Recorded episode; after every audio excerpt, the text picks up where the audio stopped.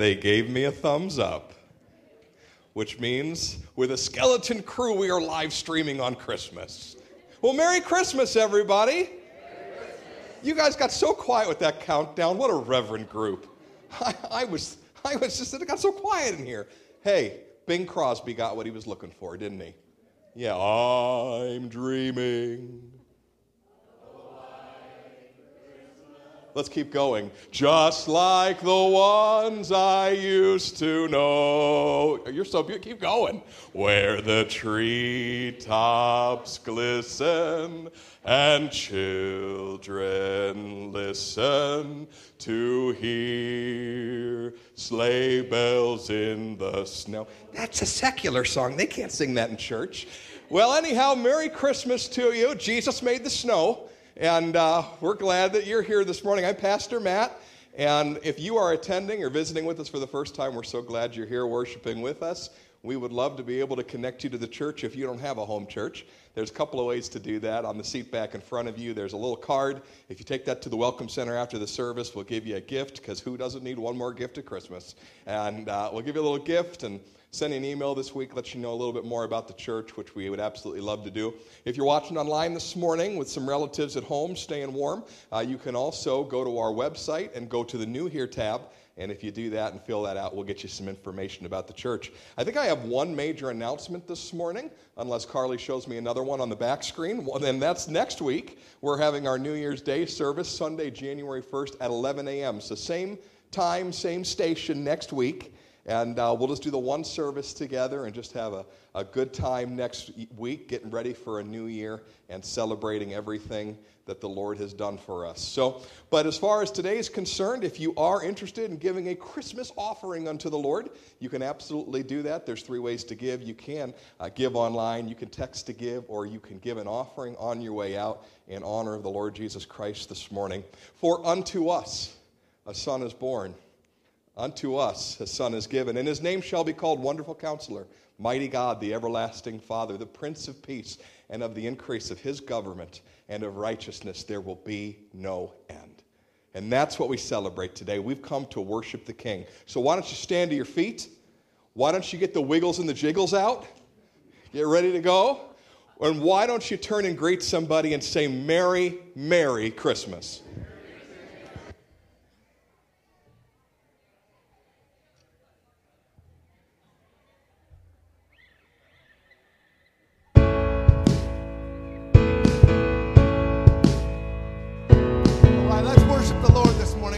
The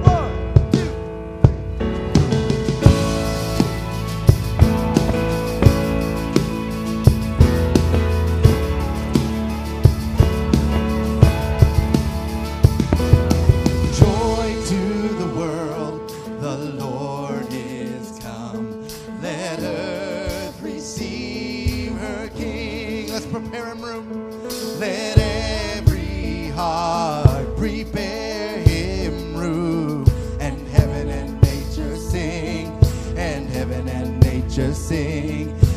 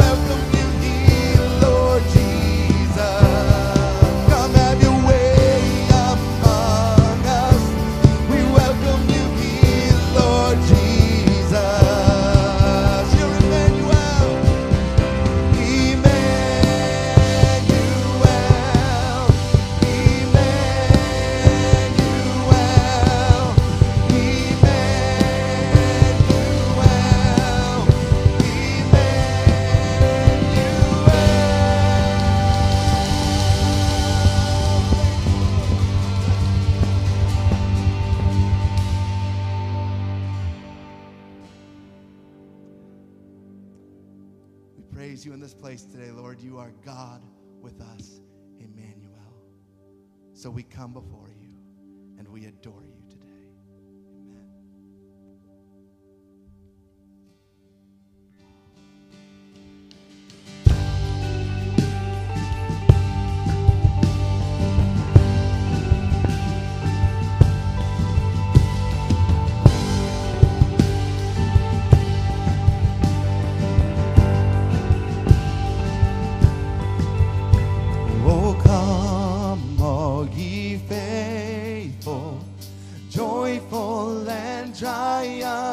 triumphant. Oh, come ye, oh, come ye to Bethlehem.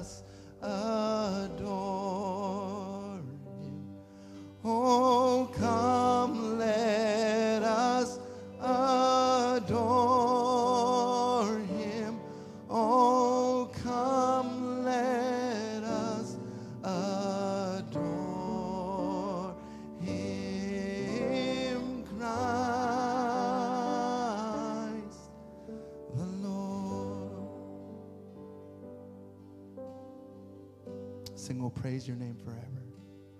We'll praise your name forever. We'll praise your name forever.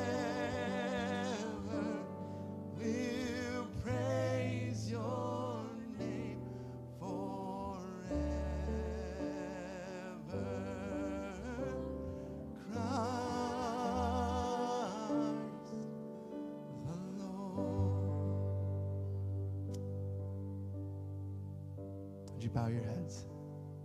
Heavenly Father, we worship you today. We glorify you today for sending your Son, Jesus, in the way that you sent him. Not in the way that we expected, but in the way that was perfect in your sight. And Lord, today we live on the other side of that birth. We live on the other side of the death and the resurrection. Today we have life in you because of Jesus Christ. We thank you and praise you for that.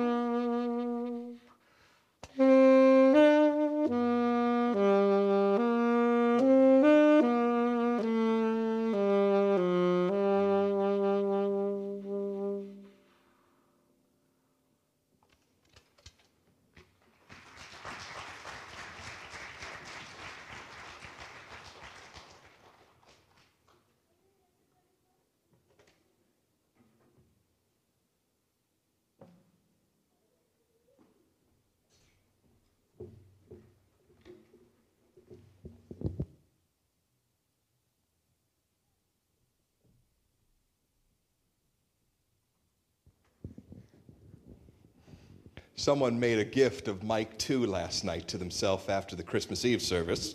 And therefore, Mr. Ely and I are sharing this morning. Thank you, Paul. And uh, thank you, band. Well, if you are a young disciple but didn't get the memo that they're down the hall, you can skedaddle right now. If you are not a young disciple and you're an old disciple, stay here with me. And so, hey, uh, we're going to be in Luke chapter 2, finishing our series on the announcers. As we have moved through the story of Christmas, we have gone from Zechariah and Elizabeth the new Abraham and Sarah, the New Testament Abraham and Sarah, who are going to have the forerunner to the Messiah, the Savior, John the Baptist. Of course, their lives and their history intersects with Mary's, who is going to also receive a beautiful, beautiful picture from the angel Gabriel that she is going to bear the very Son of God. And then, of course, last night we talked about the nature of God giving this glorious, glorious announcement about the birth of his Son to humble shepherds out in the field who are going to share that news with Mary that they too bring confirmation. And they announce to her, Your son is everything that the angel said he was going to be. And today we're going to look at the last announcer in the story. Well, you have made it. It's Christmas Day. You haven't missed it. You are here at church. That's one of my favorite lines from all the Christmas movies. I probably watched 72 Christmas movies in the past two months. It's been a lot. But I love that Christmas morning moment when Scrooge busts out the window and he starts talking to the little boy in the street and he says, What day is it? And the little boy in his English accent, of course, because they're in London, It's Christmas Day, sir. And what does Scrooge reply? It's Christmas Day. I haven't missed it. Right? A man who has been neglecting Christmas, the, the man who just the evening before could not make himself merry at Christmas and couldn't afford to make idle people merry, now is concerned that he's going to miss Christmas. He doesn't want to miss another Christmas. He's neglected a lifetime of Christmases, and he doesn't want to miss this one. Now, it's very possible today that there are some of us here in this room who, though are in church on Christmas Day, are missing Christmas.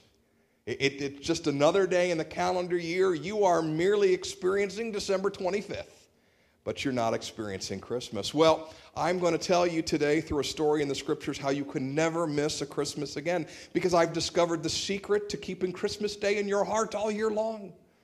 And that is this the people who don't miss Christmas rejoice in Christmas. They know what it is to rejoice in the gift that God has given and they are happy to do so. Yesterday, we were sitting around enjoying some family time with my in laws, and my niece got some colored pencils from grandma. She lifted those colored pencils above her head and screamed a scream that only the Amazon women had heard before. She was exulting and rejoicing in the gift of colored pencils like no one had ever rejoiced in colored pencils before. And I thought, that's a lot of rejoicing for colored pencils.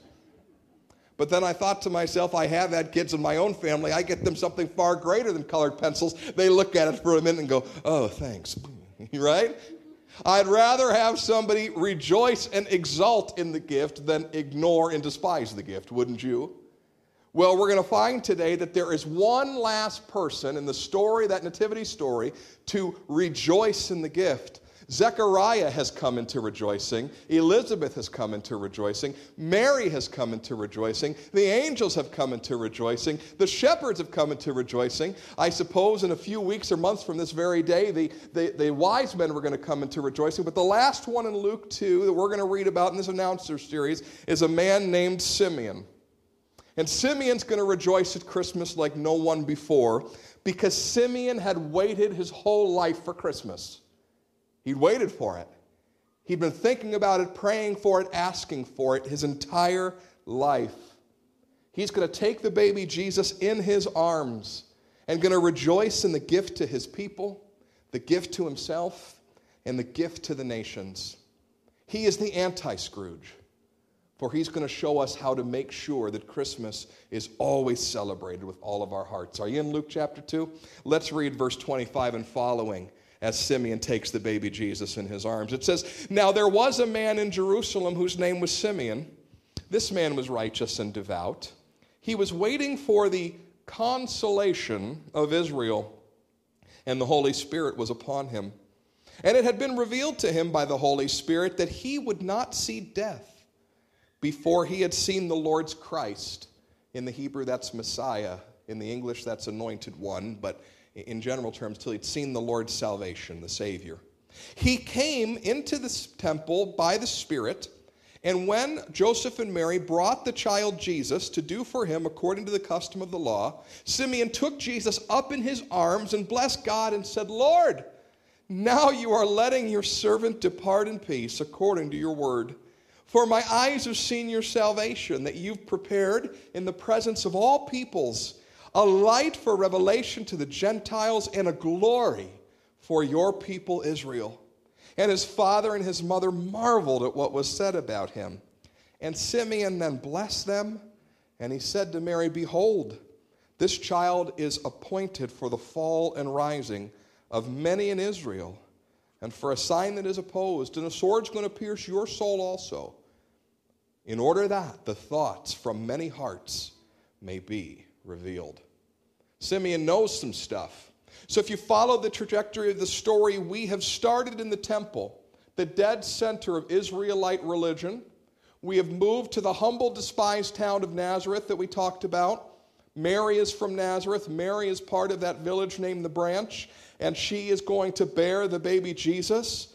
They are then forced to travel to Bethlehem by the decree of Caesar Augustus in order that they may be registered. And it is there that she gives birth to the Savior. Shepherds, keeping watch of their flocks by night, are told of this glorious birth, and they make their way to the manger to tell Mary and Joseph, Holy moly, yeah, that's him, that's the Savior. And now they've made their way back to the temple, Mary and Joseph, to do with Jesus according to the custom of the law. And there's a couple of different rituals that they needed to follow a sacrifice and something a little less pleasant. And so they're going to the temple, all right, to dedicate Jesus to the Lord and they're met by this man, Simeon, who is going to look at the gift and go, Wow, he's come. It says that Simeon was waiting for the consolation of Israel. Consolation of Israel. And that's probably as good a translation as, as any. Consolation, I think that's a, a good translation. It comes from a word paraklesis, which means to come alongside of. Most of you know that the events of the Bible took place in the language of Aramaic, but were then written down in Greek. Greek was the lingua franca, the language of trade, the language of international relations, just like English is today. You go on the airport, you look at the sign, there's the country's language that you're in, and then there's the English. Greek was the language that the New Testament was written in, and this word paraklesis, to come alongside of, that's what Simeon was waiting for, for someone to come alongside not just him, but his people, Israel, the people through whom holy history had been passed down, Genesis through Malachi. He was waiting for this paraklesis, this help, this encouragement, this aid. That's what that word means help, encouragement, and aid. Now, I wonder what they needed so badly. I mean, the location is pretty awesome. If you were to Google Herod's temple, for instance, or, or the second temple, you would see one of the most glorious wonders of the world ever built, and Simeon lives in the shadow of this temple. Many of you have probably seen on the news or, or, or in, a, in a periodical the Jewish people today saying prayers at the, at the Western Wall, right? And they, they put their, their prayers in the wall, but that's not actually the wall of this former temple, that's the retaining wall of a massive temple complex that was built.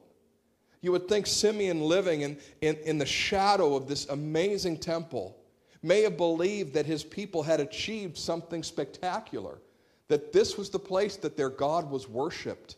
This was the Vatican before it was the Vatican, right? This was the dead center of Jewish religion, yet he realizes that something's missing. Israel hasn't received the great gift that they've been after.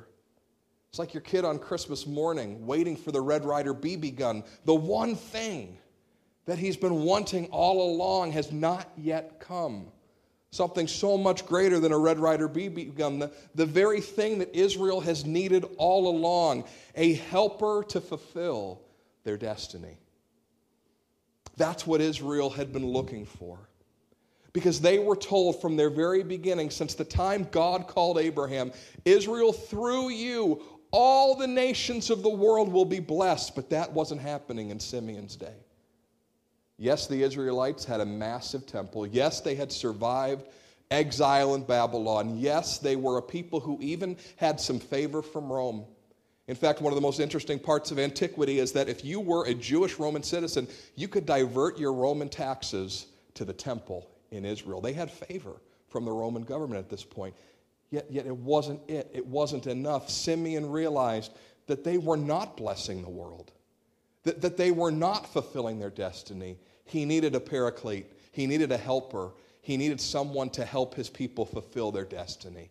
And that's what Simeon was waiting for the consolation of Israel, the helper to fulfill their destiny. Now, some people don't like the word destiny in church, which I don't get. Destiny just means destination, the place that you're supposed to go. It, it, that's what it's derived from, the destiny. It's not a weird word. It's just this is where we're supposed to be go. We're supposed to be the people who bless the world. Yet all we have to show for blessing the world is this massive temple complex. They had not yet blessed the world, and so they needed a helper to come. Israel had a part to play, but they couldn't play the central role in blessing all the people of the world. They needed help, they needed aid, they needed encouragement. I pay my boys 10 cents a pair to match socks. I think it's a pretty fair system. As you know, my family, many of you know, I have a family of seven, and if you have 15 to 25 pairs of socks per person, that's a lot of socks. But there has never been one time where all the socks got matched. Not once. It pleases me to, to engage the boys in matching the socks. It pleases them to make two to three dollars. But you can do the math. If they each make two to three dollars at 10 cents a pair, we have a lot of socks that have been left unmatched. So, what do I have to do? I have to go in and do what only I can do. That really doesn't match. Oh, yeah, they, they missed this over here. Yeah, they just couldn't see this here. They're, they're young. They, it pleases me that they're involved in the process, but at their age and with what they have available to them, there is no way that they can complete the task. You see, God had been pleased to use a nation of people to bring about his blessing of the earth. He'd been pleased to use Israel all along. In fact, if you remember the, the humble nature of the birth of Christ coming in this manger, that only matches the humble nature of God calling Israel, for they were a nation of slaves. He calls into being things that are not. He loves to use humble and what the world despises to get his work done. He had called Israel out of slavery in Egypt. He had made them his very own. He had invited them to participate in the process of blessing the nations. And up to that point, they had to their capacity. But their capacity had been reached. Many times their capacity was reached because their sin was too great to go any further. Many times their capacity had been reached because they were simply human and they could not bring about everything that God had planned for humanity. They needed a helper. And Simeon rejoices that day because the helper has come. Look at some of the words Simeon uses to delight in the fact that Jesus has come. Look at verse 32. He says, This child is going to be a light for revelation to the Gentiles and a glory for your people Israel. So he's waiting for the helper of Israel. But he's also excited that Israel is now going to become everything that God had destined them to be the people through whom salvation has come. Now, Simeon's excited about this corporate gift. He's excited about the gift that's given to everybody the consolation of Israel, the idea that God is going to bring them into their destiny. He gets excited, he gets pumped about that. But Simeon gets a very personal gift, though, too. Simeon had been promised by the Lord that he would get to see this Savior, this Messiah, this one who was going to bring about the destiny of Israel before he dies. That was his promise. I wonder how many times he had meandered up to the temple wondering if today was the day. I wonder how many prayers he had prayed to say, God, this isn't it. This just can't be it. I haven't found what I'm looking for. That, that this is not the destiny of my people. God, please, before I die, do what would mean the most to me. Show me the Savior. And one day, it says, by the Holy Spirit, which means before he left home, before he pulled on his sandals, he got a revelation today's the day. And he goes to the temple and he sees a humble couple from Nazareth by way of Bethlehem coming to dedicate their son to the Lord. And in a move that I guess in the ancient world was okay, but you current mamas would not appreciate, he takes the baby out of mama's arms and begins to exult and rejoice in the gift. Now your servant can depart in peace. That's all he wanted. He, he'd been waiting a lifetime for Christmas, and he finally got the gift that he'd been waiting for a consolation for his people Israel, glory to his people, that they would be able to fulfill the destiny that God had gave their ancestor Abraham. That through them, through a child of Abraham's lineage, through a child of David's lineage, they would be able to bless the world. Now he's like, I can die now. I wonder if he went home and did. I'm not sure. The Bible doesn't say, but he was thrilled. He was tickled. He'd seen everything that God had promised to his people and everything that God had promised to Israel, but there was one more gift here. The gift was not just that Israel would get the helper that they needed, and it wasn't just that Simeon would get the blessing that he'd been praying for. Simeon was thrilled that the Gentiles had a gift coming to them too. Now, if you don't know church speak, Christianese, Gentiles are non Israelite folks, non Jewish folks. He was excited for them on this very first week after Christmas. He was thrilled for the Gentiles. Look again at his declaration while he holds this baby in his arms. We're going to read it in full from 29 and following once more. Lord, now you are letting your servant depart in peace according to your word. For my eyes have seen your salvation, that you've prepared in the presence of all peoples a light of revelation to the Gentiles and a glory for your people, Israel. Do you see it? See, Simeon wasn't a selfish man. He, he wasn't a man who just wanted good things to happen for himself. He didn't just want good things to happen for his people. He wanted good things to happen for you all you Gentiles. He wanted good things to happen to all peoples who needed a Savior. He was thrilled that salvation had come. A Savior was needed to secure eternity. And Jesus is it. Jesus is that Savior. This declaration that Jesus is the Savior to secure eternity is also made in the book of Matthew. Do you remember when the angel goes to Joseph and says, Joseph, don't be afraid to take Mary as your wife? He will be called Jesus because he will save his people from their sins. And he will also be called Emmanuel, God with us. The consolation, God with us, the salvation, Yeshua. The double gift. The gift of God is with us to help us, to, to be with us through life. But God is that Savior needed to secure eternity as well. That's who Jesus is. And that's what Simeon was rejoicing in.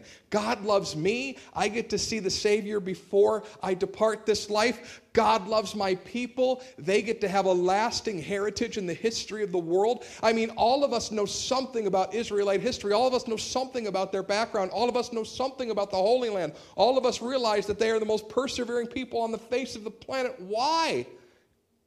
Because Jesus came from them and God has sustained them all of these years. So, a gift to my people Israel. And then th- to think that at the temple that day in Jerusalem, with this humble babe with parents from Nazareth, that somehow word of this child is going to reach the four corners of the earth. That, that even, even by the time that Luke had written, there was no guarantee that there'd be Christians in every country, in every continent, in every nation, tribe, and tongue. There was no guarantee that the name or the fame of Jesus would spread from 65 AD, yet it has, because the Savior had come. I, I mean, the, the, the, the biblical writers absolutely knew what was going to happen. The people standing there that day around the temple and around the manger, they knew exactly what was going to happen. That this Savior had come and his name and his fame would spread throughout the entire world because there is something in the human heart that longs for eternity, longs for heaven, longs for a, a, a, an afterlife that is full of joy and peace and comfort and, and love. And Jesus had come to secure that for all. But of course, Simeon doesn't stop there. Because what would be a good message from God without a little bit of a storm cloud? He doesn't stop there. He then looks at the parents and blesses them. And I wonder what the nature of that blessing was. I don't know how many of you grandparents have ever blessed your grandchildren, or you parents have ever blessed your children. But what a beautiful thing that Simeon stops and blesses Mary and Joseph that day. But we do not get an idea of what he said. But we do know what he said next to Mary herself because the message is contained in verse 34.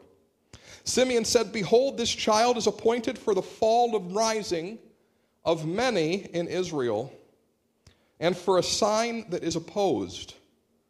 And a sword will pierce through your own soul also, so that the thoughts from many hearts would be revealed. What is Simeon saying? Simeon's making it abundantly clear that it's not all going to be peaches and cream, roses from this point forward.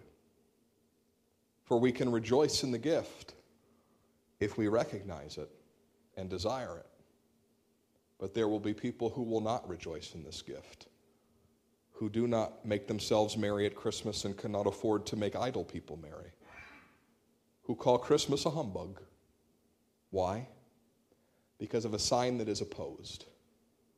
Because of a sign that is opposed. Now, Simeon lets Mary know that this privilege of bearing the Son of God and raising him as your own, that in itself is beautiful, and here's the blessing for it. But it's also going to be tough because in his future is going to be something that cuts you to the core. And that sign that is opposed and the thing that cuts Mary to the core are one and the same. And they're over, it's over my right shoulder. No, not a beautiful sanded cross that somebody stained, but a rough hewn instrument of Roman torture that this baby was destined to hang on in order to be the Savior of all eternity. See, there's nothing offensive about the manger, especially with our 21st century sensibilities. We like the idea that the Son of God was not born into a palace was not given to pretentious human beings, but humble people who were just looking to serve God and do right. People who couldn't even find an inn in which to give birth. We like the idea that the Son of God came to us in humility to be our consolation. Nobody's opposed to the idea of God helping them. That's why so many people, religious and irreligious, pray so often God, I need your help. God, I need your aid. God, if you're listening or you can hear me, if you're real, I would love you to intervene in my situation. God, will you come to be my parakletos? Will you be my helper?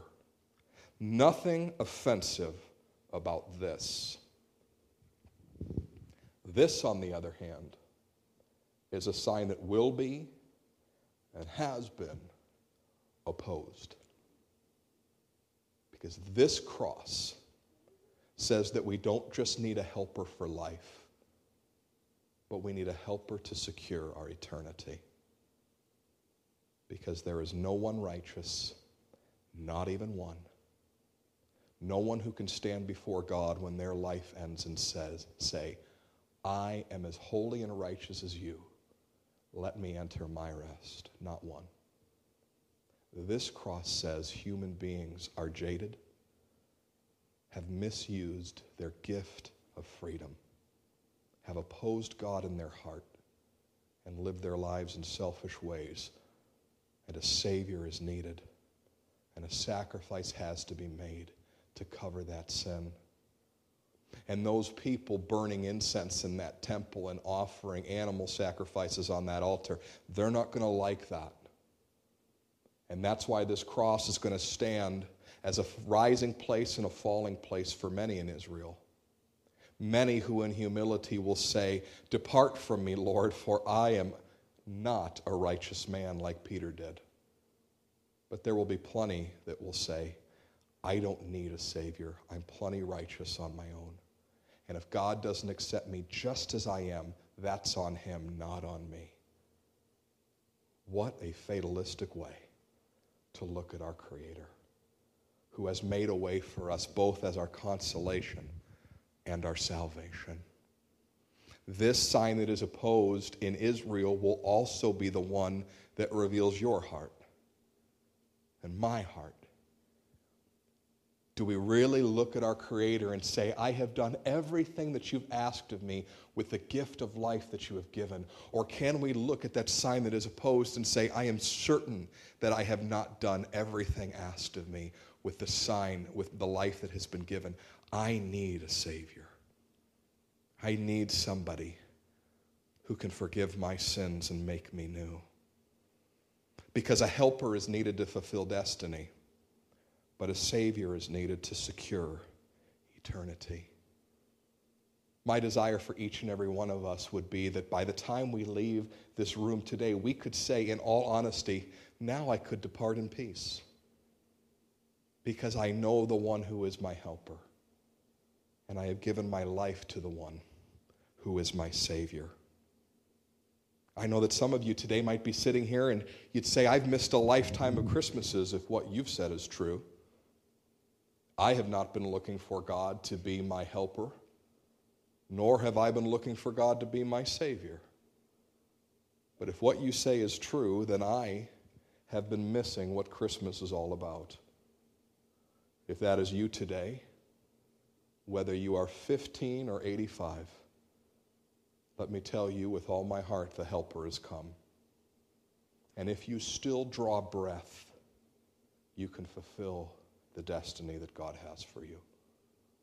You can still achieve the destination for which He was sent into your life. You can depart in peace knowing that with every last breath that you had, you gave yourself to the one who put you on this planet according to his good pleasure and his good will. You can fulfill what he's put you on this earth to do if you'll ask him.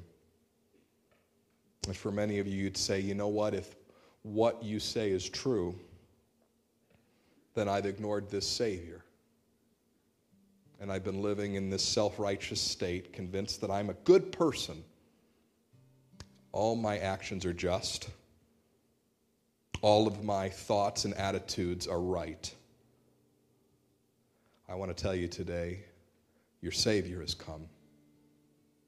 See, there's a great freedom that comes when we admit to ourselves that all of our actions are not just.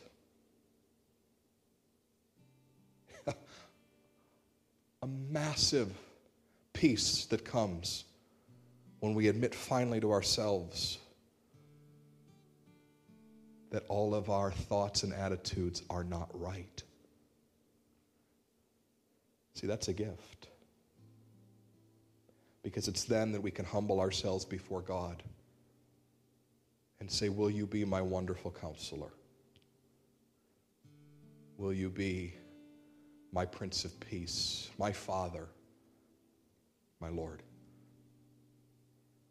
To release unto God all of that and say, I will look at that sign that is opposed, that my heart is opposed to in principle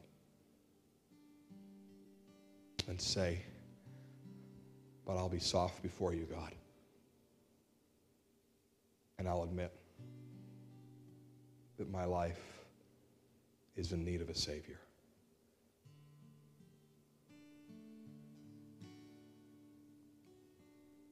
Let's celebrate the gift of Christmas. Would you bow your heads and pray with me?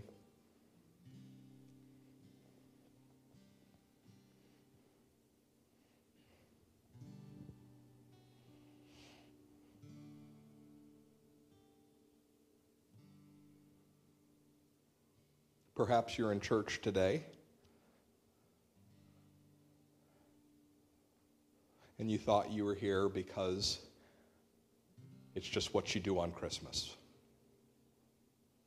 Or someone invited you.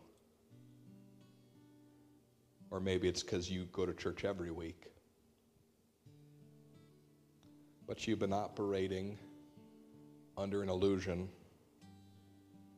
one that Scrooge was under called himself a man of the highest principles and most generous spirit, unwilling to admit the blind spots, the lack of just behavior, the lack of righteous attitudes. And today, maybe, just maybe, you'd open yourself to a helper. One who wants to come alongside you in this life and secure eternity for you, because that's what Jesus came to do.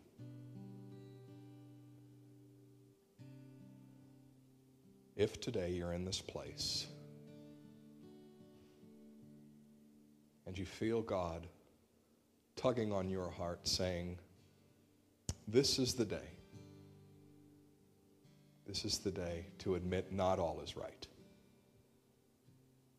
This is the day to admit I have not been right or just, but I've been living my life to please self and not God. And I want that to change right now. I never want to miss Christmas again. I want to pray with you because you are not so far off from God. You are not so separated as you might think. For His presence is here, and He hears your prayer. And if you want to turn your heart and your life over to Him, today is the day to do it. If you are in need of a counselor today, a father, a consolation, a helper, and a savior, with every head bowed and every eye closed, would you tell God that that is the case? God, I need you. Just tell Him, I need you. I've been living my life unto myself. I need you. And I would invite you right now, not for me, but for you, to do something physical to match what's taking place in the spiritual. How do you do that? I would just say, turn two palms towards heaven, raise a hand to God, and say, God, that's me. Stand, do something right now to say, God, I'm serious. God, I'm serious. Serious. I need you. I'm tired of living unto myself. I want to live unto you, my creator, my helper my sustainer, my salvation. Right now, make that decision for Him.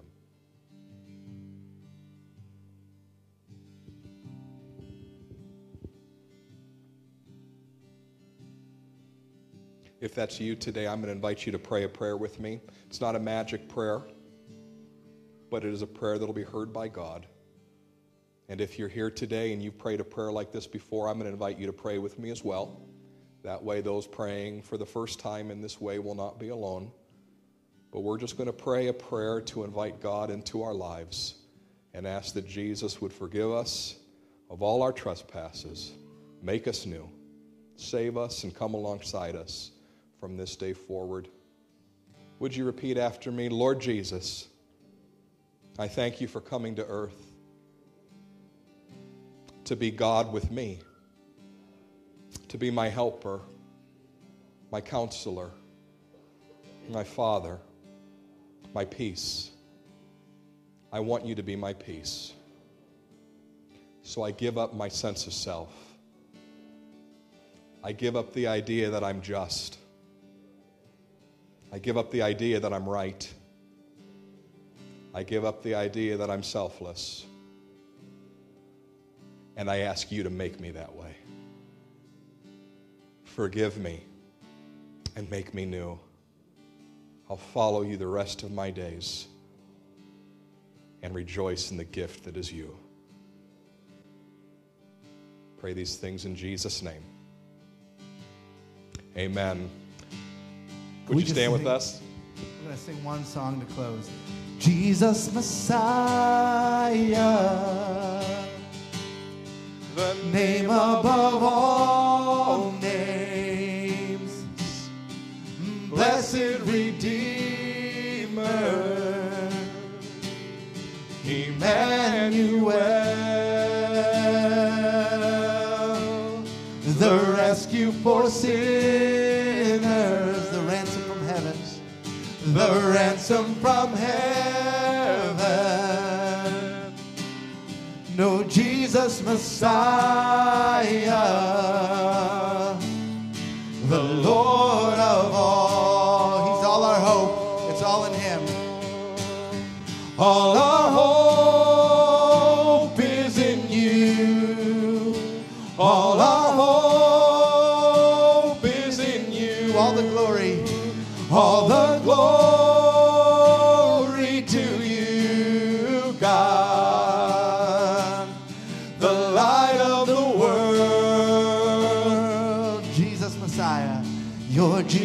Messiah.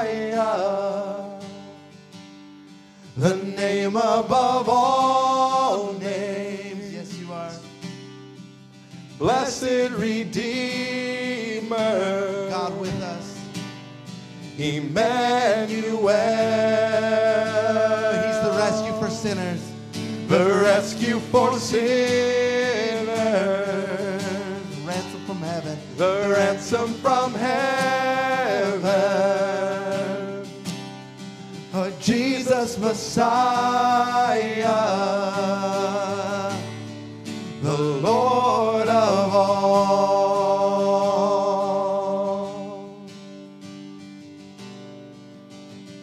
Well, I hope you're having a merrier Christmas than when you got here.